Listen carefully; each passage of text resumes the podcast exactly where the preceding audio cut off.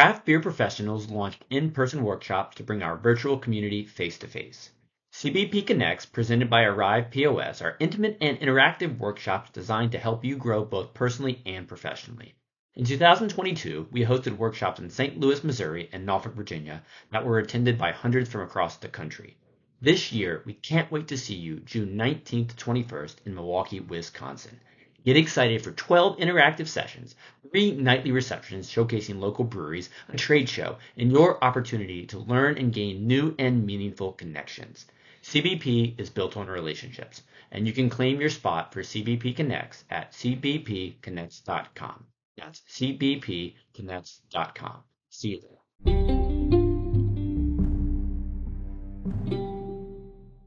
G'day, PK. How you going, mate? All good, man. How about yourself? I'm all right, man. Going good. Things are going good at the uh, Rockstar Brewer Academy, and it's great to be here with you today to talk about some practical ways you can make some awesome beer with data. Yeah, and so for everybody watching in, this is part of the uh, Craft Beer Professionals presentation that we're going to be doing on how you can actually utilize Beer 30 to focus in on brew more and brew better. And we're actually going to get into some real practical things, hopefully, from this that even if you're not using Beer 30, that are really just five ways to improve your overall brewery's life cycle and focus in on how you brew more and brew better and how you can make a difference and get into the day to day and learn some hopefully you learn five key takeaways from this from this presentation. Yeah it's going to be pretty cool. Let's dive in man. What are we yeah, what so, are we talking about first? Yeah i think the first one that comes to mind is really focusing on the uh, brew day side of things. And so Henry, I'm gonna pass it over to you since you are the uh, was it 2016 uh, IBA champion or something, right? Yeah, something like that. for for those of you who've never seen it before, Hendo is an absolute legend in the Australian beer community when it comes to brewing, when it comes to his brand Rockstar Brewer and coaching breweries, and he's won a number of awards. And so I always, uh, you know, tip my hat off to Hendo when it comes to anything brewing related, quality related, fermentation. So he's going to focus in more on the uh, brewing side for today's talk, and I'm going to focus in more on the uh, business and operations side of the talk. Yeah, awesome. Well, I think the first thing that we need to dive into is, um, and I'm going to take this from the perspective of being a head brewer, and let's say you're managing a small team uh, of people on the production floor, and you're trying to keep an eye on what they're doing because in a typical brewery, there's lots of things going on, um, lots of things that can go wrong, and you really need to be keeping an eye on things as best as you possibly can so that uh, beer production doesn't skew off and go in a direction and have a negative impact on the quality. The most common place that head brewers tend to look is they tend to look at their work production on brew day uh, to see how things are going. So Beer 30's got some really interesting ways in which you can make sure that things are on target. So what I'm going to do is I'm just going to share my screen here. And uh, can you see that there, PK? Yeah, pretty good. Thanks, man. Awesome. So what I've got here is I'm actually in the brew module in Beer 30. And probably one of the most powerful things that I like about the, the brew module in Beer 30 is the fact that you can uh, set targets around your recipe. So from a head brewer's perspective, the way that I like to brew is I like to um, set target numbers around each part of the brewing process, whether it's mashing or lautering, boil times, gravities, all that sort of stuff. Um, and then what you can do is you can actually tell Beer 30 to uh, set up some target tolerances around these things. And we can see an example of this right here. So, for example, I've got a brew, brew going on here or a turn going on here, uh, which has some numbers related to it that are actually color coded that are giving me warnings. Okay. So for me, it's all about targets and tolerances. If something is within tolerance, it's on spec. I don't need to know, right? Just keep going, right? I only need to know when things are not going wrong in the brewery so that I can uh, intervene and correct the issue. So you can see here that that um, in this particular situation, uh, this mash pH, we can see that the recipe target here is 5.3, and this brewer hasn't mashed in particularly well, and we've got a mash pH of 5.9. And what's happened here is the uh, is beer 30 has given us a red traffic light to say, hey, this is out of tolerance and that sort of thing, right? Um, the other thing you can do is same with temperatures as well, is you can go and uh, you know, if you're not hitting the correct mash temperature or your strike water temperature and that sort of thing, all of those things will appear uh, out of tolerance. So, for example, let's say I've got a tolerance here of one, uh, of say one degree either side, and I hit 145 degrees Celsius. And I've lost the save button that's behind my screen there, dude. so I'll just hit the uh, so I'll just save the so if I hit the save button there, you can see that I'm one degree Fahrenheit off target, but it's turned green. So that basically tells the brewer that you're actually within tolerance and can continue. Okay. Um, now, how I actually set these tolerances is really, really simple. So I just go up to the top right corner here and I go into tools. And what I can do is I have got my, which one is it called? Target tolerances. There we go. So, right throughout the whole brewing process, I've got access to all of the critical data points in the brewing process. And uh, and also what I set the tolerances to be. So this is so looking at the mash pH. This is one that I've already set up. So basically, I've got a. a I'm going to give my brewers a green light if they're within plus or minus 0.08 uh, of the target mash pH. If they're between 0.08 and 0.1, uh, it's going to give them a warning, but that's going to be okay. And if they go outside of 0.1, then uh, it's going to flag it as a red light. Okay. And that's the reason. And if I go back to my brew, um, that is the reason that this mash pH here, because it's plus six out of um, off the target, it's out of tolerance. So if I go and update that to say, uh, I'm going to make this a yellow just to give us some different colors here, PK. So if I go 5.39, so I'm close to being out of spec, but I'm still you know, within tolerance, hit save. And what'll happen here is it's given me my yellow warning, right? Now, it's one thing to see lots of different traffic light colors and stuff like that, but where uh, what really floats my boat is I want to get notified when things aren't going right in the brewery, uh, particularly around um, uh, brew day and that sort of thing. So if I go into the Hendo and then go profile, go into my profile, I can actually set up notification um, preferences here. Uh, and the good thing that Beer 30 does is I can get an email. That's great. I get a thousand emails a day. Probably going to ignore it, but a text message, that's something that's going to be super powerful for me. So, provided I've entered my phone number, what I can actually do is I can actually set up warnings around uh, the brew log to say, don't notify me, send me an email, send me a text, or send me both. Okay. Um, and so it's just, it's really just as simple as going text or both like that. And that's it. So as soon as that yellow or red light is hit on a brew date, I'm going to get instantly notified and I can intervene in the situation and I can correct it. Pretty cool, hey? Yeah, that's awesome. Thanks for thanks for diving in on that one. That's a pretty powerful feature for sure, especially when it comes to the proactivity side, right? Because I think everything that we do in Beer 30 really figures out how how can a brewery and a brewer focus on being very proactive, right? And at the end of the day, if this is just on a big whiteboard or piece of paper as you're doing it, you're not really going to get alerted if it's on a piece of paper. Nah, absolutely. It, yeah.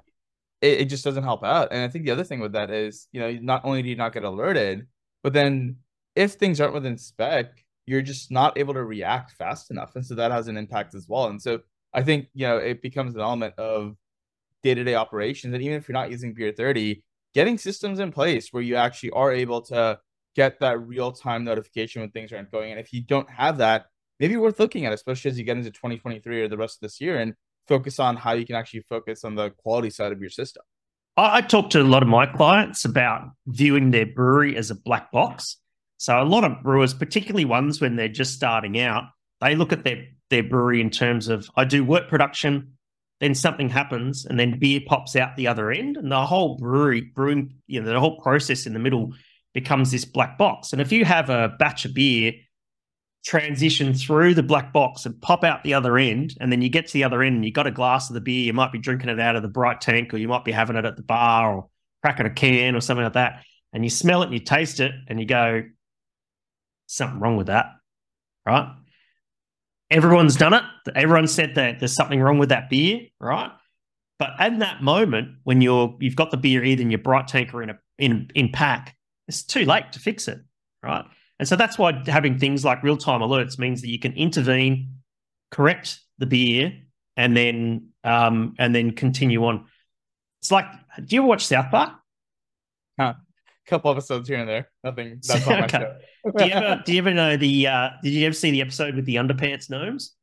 Wow, that's not my show. So so basically, they, a- they have these they have these Simpsons- I'm more of a characters. Simpson- Simpson, You're a Simpsons guy. Yeah. so they have this thing called the underpants gnomes, and what the underpants gnomes do is they collect underpants. All right, okay. and they sneak around at night and they collect underpants. And when you when they when uh, I can't remember which character talked to it, probably Cartman, no doubt. It's like underpants gnomes, right? And they've got this mantra, this three step mantra. It's like step one, collect underpants. Step two, step three, profit. All right, and it's like, and the and, the- and the conversation goes. So what's step two? It's like step three is profit. but so, so basically, the whole thing being is that you've got to have an understanding of what's going on in the middle of your brewing process so that you can actually make decent beer. That was I a never thought it'd be. I never thought I'd be on a presentation where we're talking about underpants. That's, that's a new one for me, Hendo. So well done, well done on that. so good. Um, so let's talk about let's let's move on, shall we? Let's segue into something um, a little bit more uh, data centric, shall we? Um, production planning meetings. You've probably been to a few in your time. Yeah, for sure. What are they like usually? I mean, the biggest thing that comes to my mind from it is really understanding what's happening in three key areas, right? Brew, filter, pack. And realistically, you could also add brew, filter, pack, ship if you're looking at that fourth axis and Mhm. trying to just understand how the brewery is trending. And I think that's really where things dive in of like understanding the numbers of how is production really going and being able to set targets for the team accordingly. Yeah. And so, h- how do you know if the brewery is operating on target? So, usually, you know, um, business managers will sort of set some targets around production, um, and um, you know, h- how does how does someone use data to determine if a brewery is busy or not?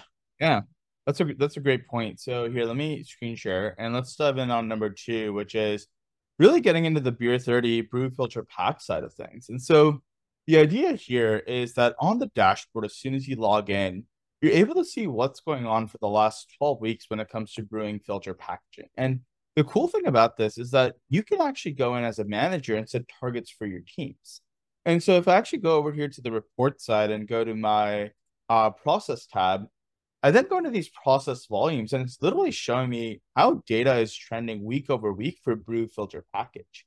And up top here, what you can notice is, you know, just based off of the, the data sets, maybe I have different batch sizes. I'm brewing the liquid. It's then being filtered and then it's going into packaging. I can then start understanding how I'm trending week over week. Now, the cool thing about this, right, is that if I'm running a brewery and I'm looking at it from how's my team performing, I want them to have a target, right? At the end of the day, everything at a brewery realistically should be driven on KPIs. And I would say that's usually how all businesses are. And so these KPIs, key performance indices that are there, really tie in. Well, here's my target of 150. Here's my target of 135. Here's my target of 120. And how am I trending on that week over week? And how is that deviating from those set points? And so one of the cool things I love about this is that in this view, you can look at it for all brands, or you can start breaking it down based on different beers that you also have. So think about your IPAs versus your lagers, right? Or maybe you're making this badass like double dry hopped hazy. Well, the yield for that is definitely going to be lower than your yield for your crisp, clean lager, right? I know, I know so-. That's a lot of money there, Hendo. oh yeah. So so with that, the cool thing here is that you're actually able to start breaking this down on the different batch uh the brand names that are there and being able to trend this data. And you can also then break this down across different brands, all brands. And this is where as a manager, you can even set targets for those particular beers. So imagine I know that my hazy is going to give me a you know 100 barrel yield 70 barrel filter. Well, the packaging should still be around, you know, 68 to 69 barrels because really the loss is happening at that filter step. But maybe for the lager, it's a little bit different. And so because of that, you're able to really adjust these metrics. And that can also then tie in with what is it that you want to see on the dashboard. And so the coolest thing about this as well is when you start breaking this down, um, one of our breweries uh, here in the States, Pelican Brewing, really utilized this brew filter pack to take their flagship uh, flagship beer, Beak Breaker, and really understand and give their team targets to hit on the brew day, filter day, and packaging, and then use this to incentivize the team and get into this aspect of hey, you know, which brewers are the ones that are hitting their targets, and what can we do as a team to bring up the whole? Oh, gamifying it.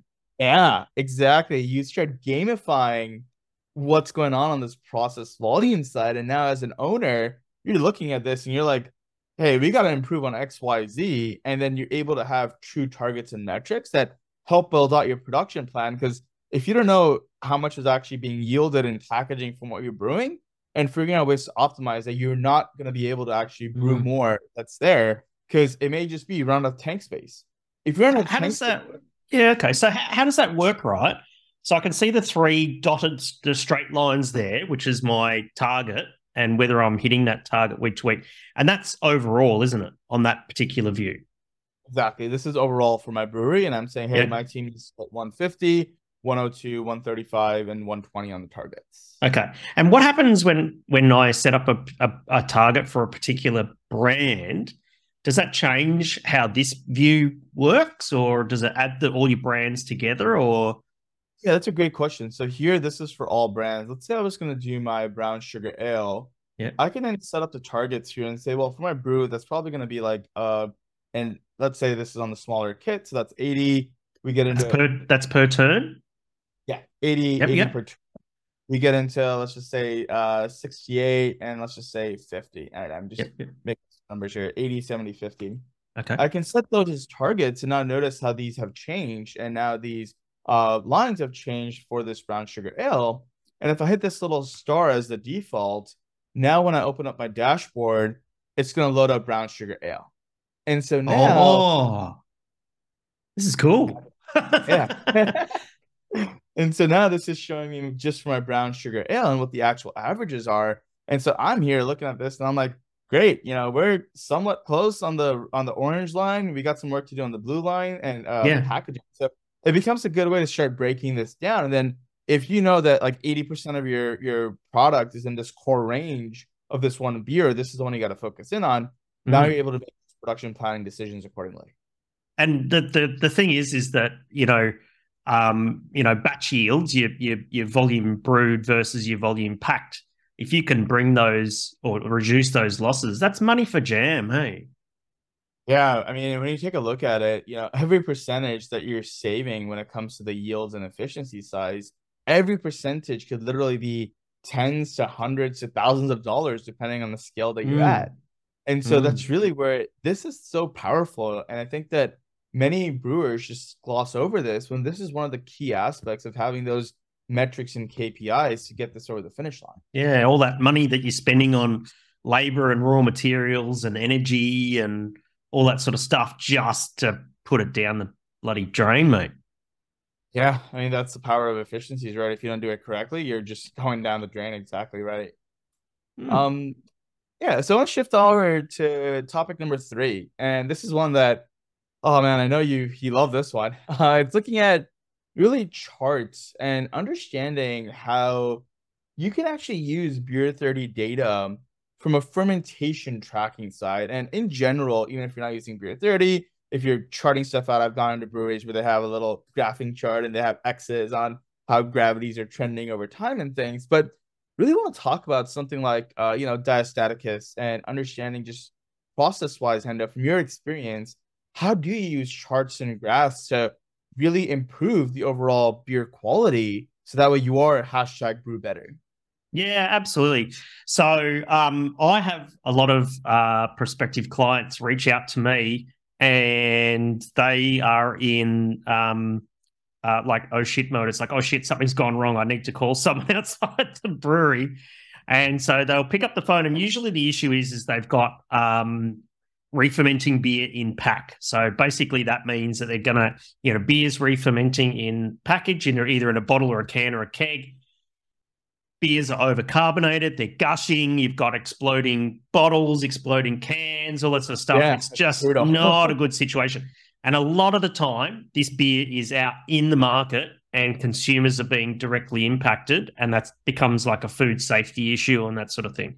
So the thing is, is that what brewers tend to do when they're troubleshooting issues is they dive straight into troubleshooting mode. It's like, oh, what this happened, this happened, this happened, and making lots of theories and lots of conjecture and all that sort of stuff as to what exactly went wrong. Not only is that really stressful, especially in a time when you've got product out in the market affecting real consumers and causing real da- brand damage, um, it doesn't. It just doesn't work, mate. You know, so um, so I think data is kind of the the best way uh, to be able to troubleshoot this, these issues. So let's have a look at a hypothetical situation of how I actually capture uh, a diastaticus issue. That's probably one of uh, it's it's one of the two ways you're going to wind up with overcarbonation. Two main ways you're going to wind up with overcarbonation of product. You're either going to have a diastaticus issue or you're going to have dry hop creep issue. Um, this is kind of this will actually catch both of those issues. So if I just jump into the uh, uh, the dashboard here, mate. And so I've got my tank of uh, brown sugar ale in uh, FV11 sitting here. And so what I'll do is I can see a small chart here. I'm just going to dive into the ferment module so that I can see that chart a little bit bigger. And where are you? Brown sugar ale, FV11. Okay, so what we can see here, right? And normally, if you've got a paper log, you're going to see something like this, where you've got lots and lots of data but you can't really visualize it, right? And it's going to be very difficult to um, to to diagnose what the issue is. So what I've got here is I've actually got a fermentation chart. Beer 30 does it by default. That's one of the things I love about it. The red line is the gravity, the blue line is the pH, the uh, green line is the actual temperature, and the orange line is what I've set the tank temperature to be. Um, and so by visualizing your fermentation chart, you can glean so much, right? So let's say that I happen to have had an issue out in the field, or maybe this product's still in the tank and still fermenting away. I have a look at the red uh, gravity line here, and I can see that the beer's very quickly reached something near to where it's terminal. And all of a sudden, on subsequent days, I can see this very slow creep over almost 10 days where the gravity continues to drop, drop, drop, drop, and it's not stable. And if the gravity, if the gravity is not stable, uh, you know, normally I wouldn't even think about crash chilling the beer and and and sending it off to pack because there's something wrong. Now, when you've got an issue here, as to you know, you can see that there's some gravity creep going on. Um, you got to ask yourself: Is it a dry hop creep issue? Uh, is it a potential diastaticus issue, or is there a potential uh, issue perhaps with uh, some bacterial issue, right? Now, the good thing is, is with a chart like this, I don't even need to go to the lab and plate anything up in order to um, diagnose whether I can I can eliminate straight away as to whether we've got a bacteria or a yeast issue, and straight away I can eliminate whether the, the fact that we we we don't have a bacteria issue, right? So bacteria usually lactic acid uh, lactic acid bacteria what do they produce? They produce lactic acid, therefore they're going to make the pH of the beer drop. Okay. But if I have a look at my pH line, and over this sort of 10, 10 day period from day four onto day 14, 15 or so, the pH has stayed relatively the same and it's sitting in the sort of mid fours, right? Which is pretty normal for, for certain styles of beer. So because the pH hasn't dropped, there's no lactic acid being produced. So straight away, I can eliminate the, the, there being a potential bacteria issue. The next thing that I'm looking at is I'm going to keep looking at this slow drop in gravity and the temperature is sort of trending down a bit. Okay. And what that's basically telling me is that there's not a lot of uh, thermal, um, you know, metabolism of yeast going on. There's something happening, something's consuming the sugars, but it's not enough for the temperature of the beer to reach the point where the glycol jackets are going to switch on and, and control the temperature of that tank. Okay. So I can basically say what I've got here. And, and here's my set temp on the orange line up here. So it's actually trending down away from my tank set temp. So I can pretty well say that I've got either a dry hop creep problem or I've got a diastaticus issue. Okay. Now, um, to further diagnose it from there, uh, you're probably going to need to do a little bit of lab work. So, probably what you're going to need to do is maybe do a limit attenuation test. They, they can be done pretty quickly, uh, which is basically taking a sample, fermenting it at, you know, 27, 30 degrees Celsius. Or you're going to need to put some work into the micro lab and um, uh, use either selective media or uh, PCR to look for a potential diastaticus issue. Okay. Um, there is an There's issue with this uh, uh, beer. hey, what's that? There's also there's also another simple way to think about that, and correct me if I'm wrong because this isn't my area of expertise. But in Beer 30, if you actually scroll up and go to the cellaring additions, you can actually, or even if you just click on, yeah, if you go to cellaring changes and go to the addition side and you go down to the brown sugar ale, um, you can actually see here the full history of what was actually dry hopped and when. Oh, right? yeah. And so in theory, you could also look at it here and be like, well, hold on, is there a way to actually have dry hop, you know, dry hop creep happening if I haven't dry hopped yet? So That's it. Yeah, exactly. Yep. Yep, for sure. Um, the the batch history as well is probably another way you can you can do that in one page. I I, I really love the batch history in that I can go pull up brown sugar ale. Where are we? Batch uh, second thirteen. one. there we go. Second one. There we go. And so basically, the batch history is a really good way uh, to be. And I can break. This is everything about the um, about the batch, but I can drill down into the ferment, have a look at all of the numbers, and um, uh, can I down. just scroll down? Oh, to see the ferment additions. There we Yeah. go. Yeah, so here's your cellaring additions already all there, all all part of it. Yeah. and So I can see. So you know, it this, without without even getting into the lab side of things, just being able to like be like, well, hey, maybe you do have to look at it from a lab perspective, but it could even be as simple as well using Hendo's logic. Well, if I've never dry hop, it's definitely not dry hop, and so dry hop creep, so it has to be diastaticus. Yeah, absolutely. Yeah. So um that's the thing. And so the, the the key takeaway there, mate, is is rather than sort of going, oh, it could be this, it could be this, or it could be that, you know, it's like stop, take a moment, look at the data and let it tell you what the hell's going on with that beer so that you can actually uh, focus your troubleshooting and diagnosis efforts on things that are more plausible. Right. So yeah, it's pretty cool. the beauty behind this that I love is everything you're talking about is making data driven decisions, right? And I keep harping on this, which is again for everybody, you can use Beer 30 for this, but if that's not your cup of tea, you can go a completely different direction with other softwares or Excel spreadsheets and things. But the key from Hendo's entire aspect is you need to start looking at the the reasons why graphs are trending the way that they are to be able to make those informed guesses, those hypotheses behind it, and then use the data to prove exactly what's going on with it. Yeah, exactly. But here's the here's the real kicker, mate. Is let's say in my brewery, I'm harvesting yeast and I'm putting that yeast into other tanks, right? And I can see in this um, uh, batch 13 of brown sugar ale, and I'll bring that up again, right? So let's say I've got this brown sugar ale and I'm repitching yeast. So if I go and, and I and I think that I think that I might have taken this yeast and uh repitched I it. this. This uh, even. I love this because this isn't even planned. This is just like bonus work that Hendo just came up with fly. So you're just gonna talk about the fermentation side. So this is awesome. Let's get into yeast, man. Yeah, yeah, yeah. So watch this, right? So where's my uh, brown sugar ale? Where are you? There we go. Brown sugar ale. And we are on batch 11. Uh, And I 13. got- I think we're looking at 13, 13. Sorry, mate. And do I go apply filters? There we go. Okay.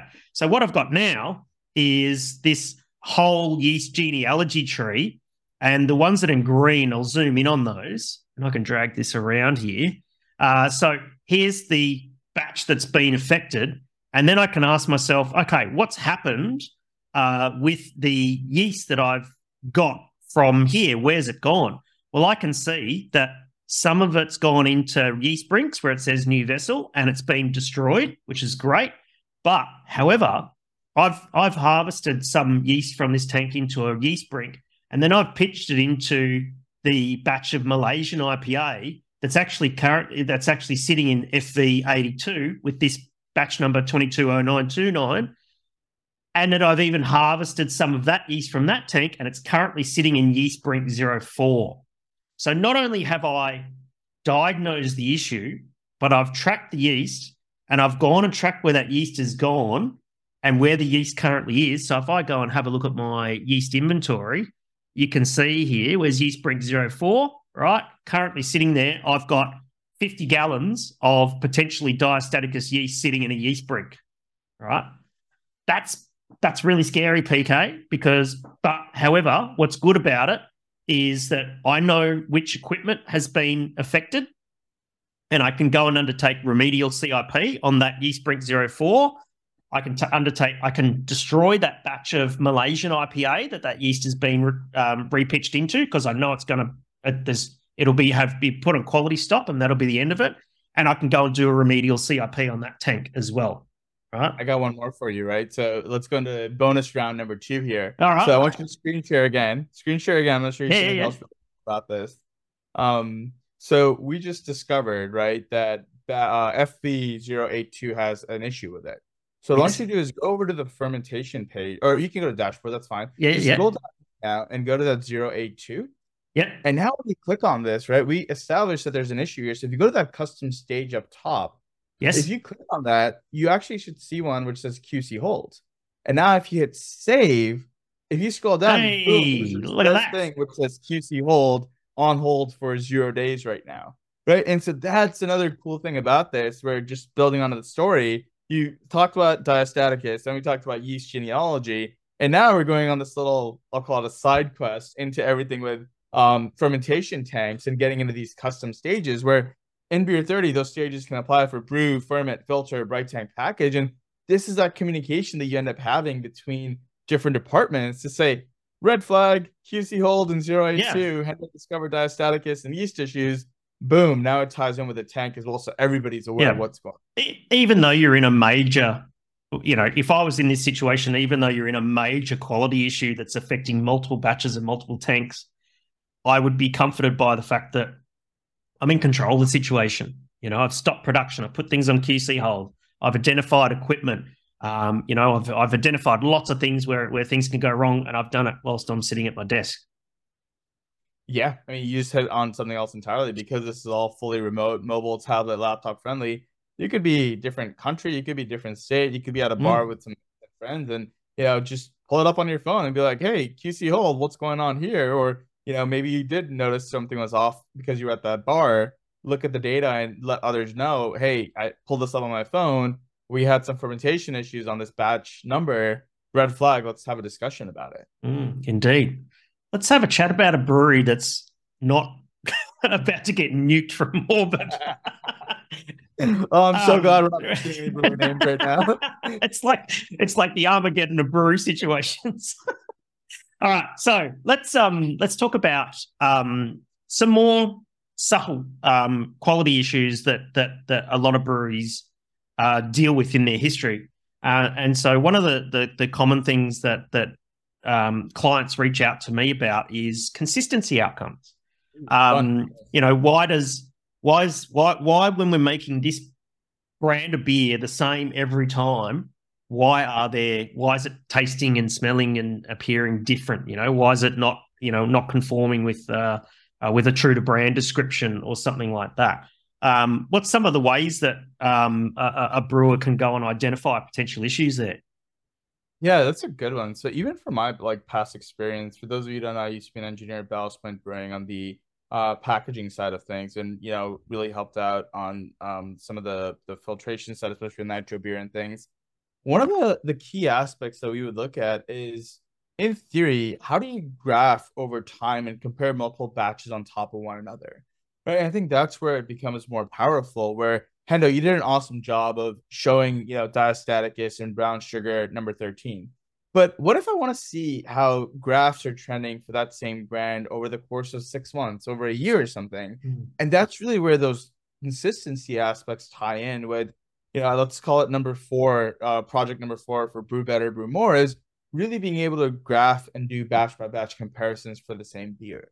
And so let me show this in Beer 30. And so the cool thing here is when you go into the Beer 30 dashboard and you go over to the um, chart side of things, what I'm able to do is I'm able to pick any beer that I want that's brewed in the system.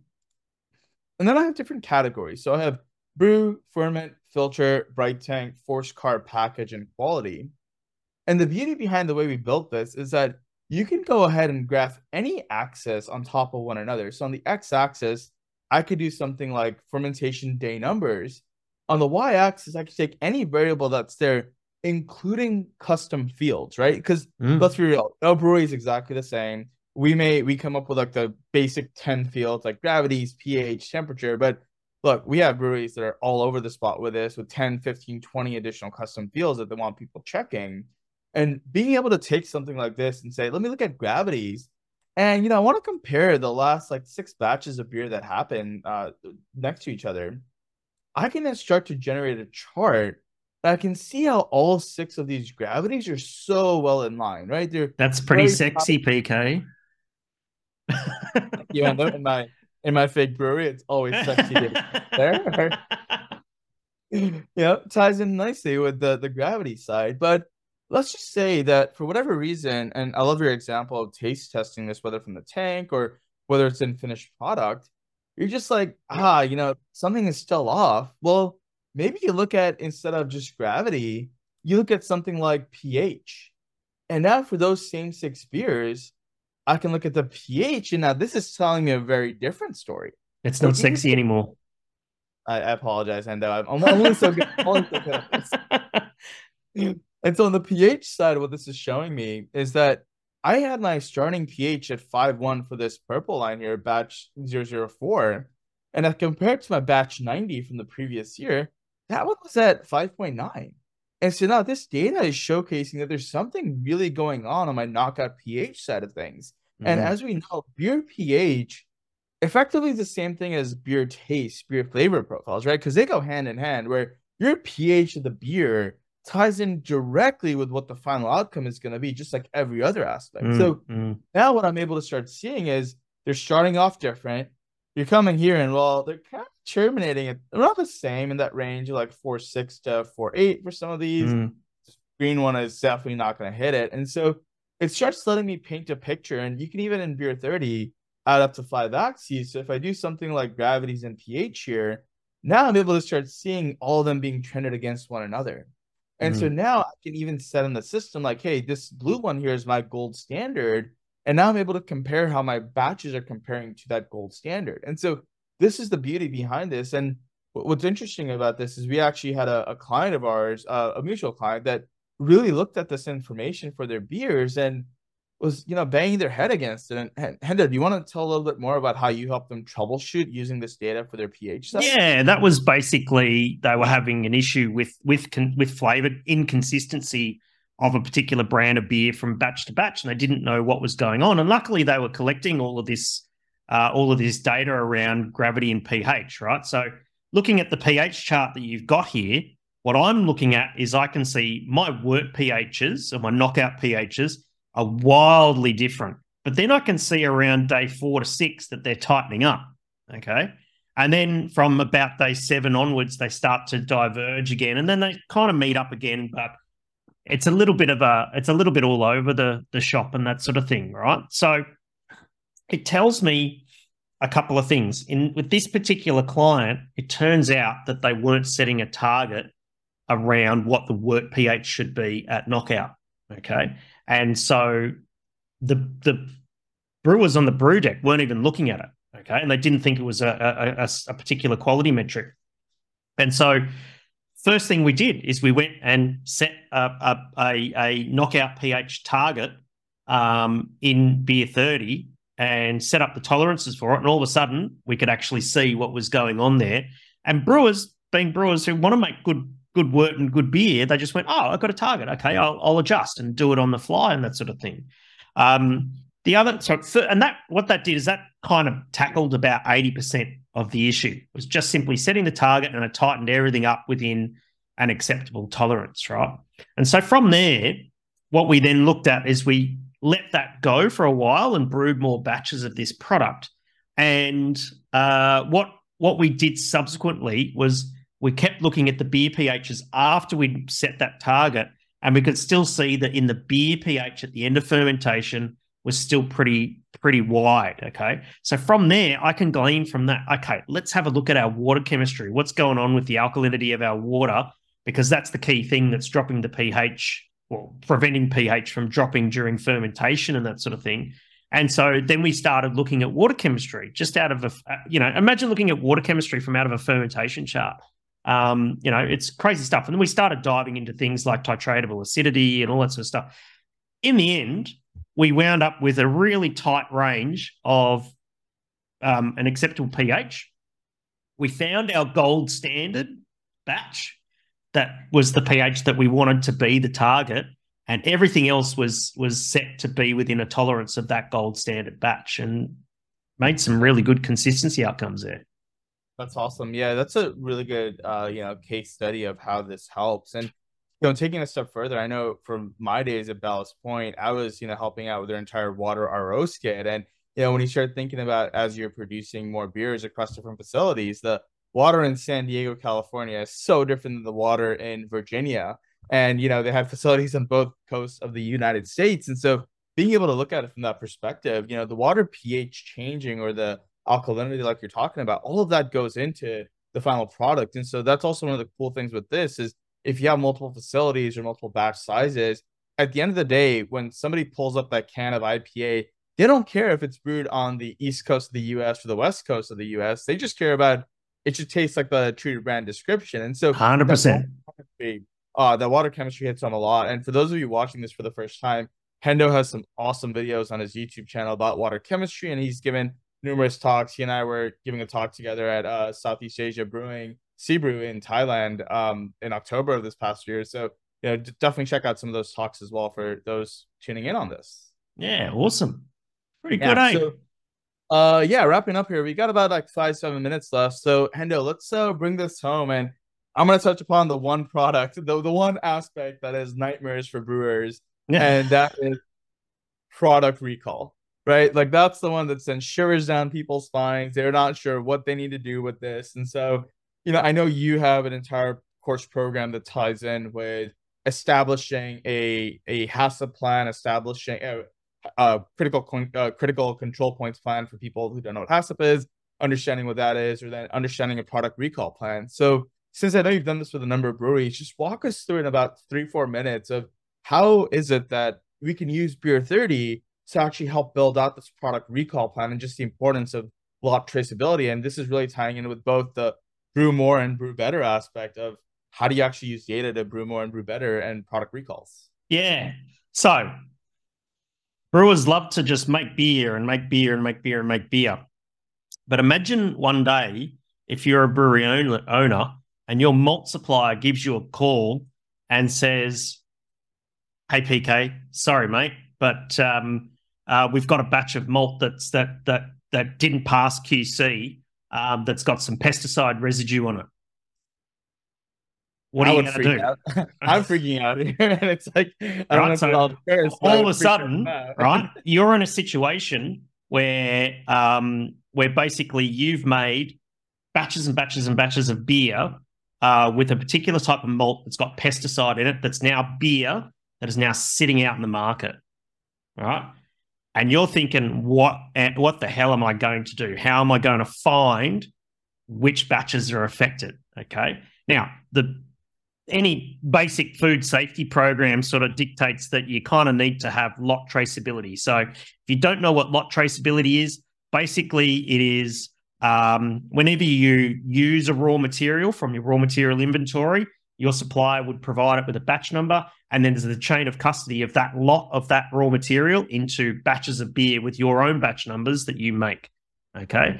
So I'm just going to preface that by saying that whole chain of custody aspect, and when it comes to the purchase orders and receiving vouchers, those can all be tracked in Beer 30 as well. So as you make the purchase order and the items come in, you can get that final lot number in Beer 30 for all the inventory that's available, which really ties in with this. Yeah, absolutely. And so basically, what you've got is you've got a, in Beer 30, if you keep track of your lot traceability, you've got an audit trail of what's gone into what batch. Okay. So if your um, uh, if your malt supplier rings up and says, "Sorry, mate, there's some pesticide residue on the um, uh, on on a particular batch of malt," well, you can just deal with it straight away. Okay. So let's say I'm trying to find uh, a particular batch of malt that the supplier has said to me is, say contaminated with a pesticide or something like that. So all I go do is I go into reports, go to inventory. I'm going to select a date range here. I'm going to go from start of January to the end of March. Um, what I'm going to do is I've got my column here about the lot number. Now, the suppliers told me that it's lot A123 of their malt that's been uh, affected. And as I can see here, I've got what 23. What a, what a convenient lot number for it to be mistaken. It's almost as Oh, it's just amazing, isn't it? and so what I've got here is I've now filtered all of the inventory deduction events that have happened uh, based on batches of beer that have used lot A123 of uh, two row pale malt. Okay. And now straight away I can see and I can expand this out which brands are affected. So I can see the Japanese IPA, Kiwi liquor base, Malaysian IPA, brown sugar ale. Like, you know, there's a whole bunch of different brands that are affected. But rather than going and having to recall all of those brands from all of those batches, I can actually see which batches of those brands are affected. Okay. And I now know that I can do a targeted product recall uh, in order to uh, get that product off the market and deal with that food safety issue. And I've done it in under 30 seconds. All right. Yeah. So imagine what it would be like, PK, if you had um, paper logs, and let's say you were still keeping lot traceability information. How long would it take you to basically go through months and months and months of paper logs and by hand looking at, oh, did I use batch A123? And the mistakes that could happen in that search for that batch of malt to be used right at a critical point where you've got to get your skates on and get that product recalled straight away. It's yeah, I mean, pretty insane stuff. At that point, you know, all the money that you've spent on a software system or the, you know, getting it up and running and things, that just pays for itself right there. Because you have literally the full data set to be able to make a claim, whether it's through your insurance provider or whether it's through the grain supplier themselves. And let me show you another piece of this Hendo and we can wrap up after this. But if you mm. screen share again, let's go into uh, another side quest slash bonus round associated with this. Oh, um, oh, bonus round. Bonus round. Ding, ding, ding. So notice that it says Moroccan coconut stout batch three, right? So one of the cool yep. things here is I want you to go on the left side. Let's go to batch history. Um, on the left. Yeah. And I want you to just search up top for uh coconut. Just put in stout, and it should come up with batch three. There we go. Batch uh, three. Yep. Batch three. Yep. So there's there's two key areas that I really want to emphasize here, right? So if I'm gonna be doing a um if I'm gonna be doing a a, a recall, right up there, I know that the overall cost to make this beer was eleven thousand five hundred ninety one dollars, right, and fifty nine cents. That's including my raw materials, my packaging, supply costs. So that cost there is literally money for you to understand. Where if you look at all those batches that had A one, two, three, that's literally close to fifty to hundred thousand dollars right there in terms mm. of just the liquid itself. But now what's cool about this is if you scroll up, you can actually take it a step further. And if you click on sales, that last toggle at the right, this is actually getting into the Beer 30 sales traceability module where now I actually have the exact streets, cities, purchase, uh, uh sales orders, and you have a client. So taking a step further as part of that, um, part of that, uh, you know, breakdown of things, now, not only do I have the exact dollar value that that beer was tied in with, and I can run a report for all the ingredients and all, all, all the ingredients that were all the lot, all the batches that had the missing lot number, the incorrect lot number in it. Now I can also see the entire dollar value that was actually for sales that I'm gonna have to ah, give that money, ah. right? Yeah, so yeah, yeah of course. Like, hey, I gotta, I gotta pay Beer Garden back two hundred fifty dollars because of this uh, that was there. So it, it's just taking it one step further associated with it. Oh, not that thing. What a legend. Look at that. Uh, I didn't even do that. Um, yeah, so so that takes it a step further. Um, that that that's a, that's a huge stuff. thing.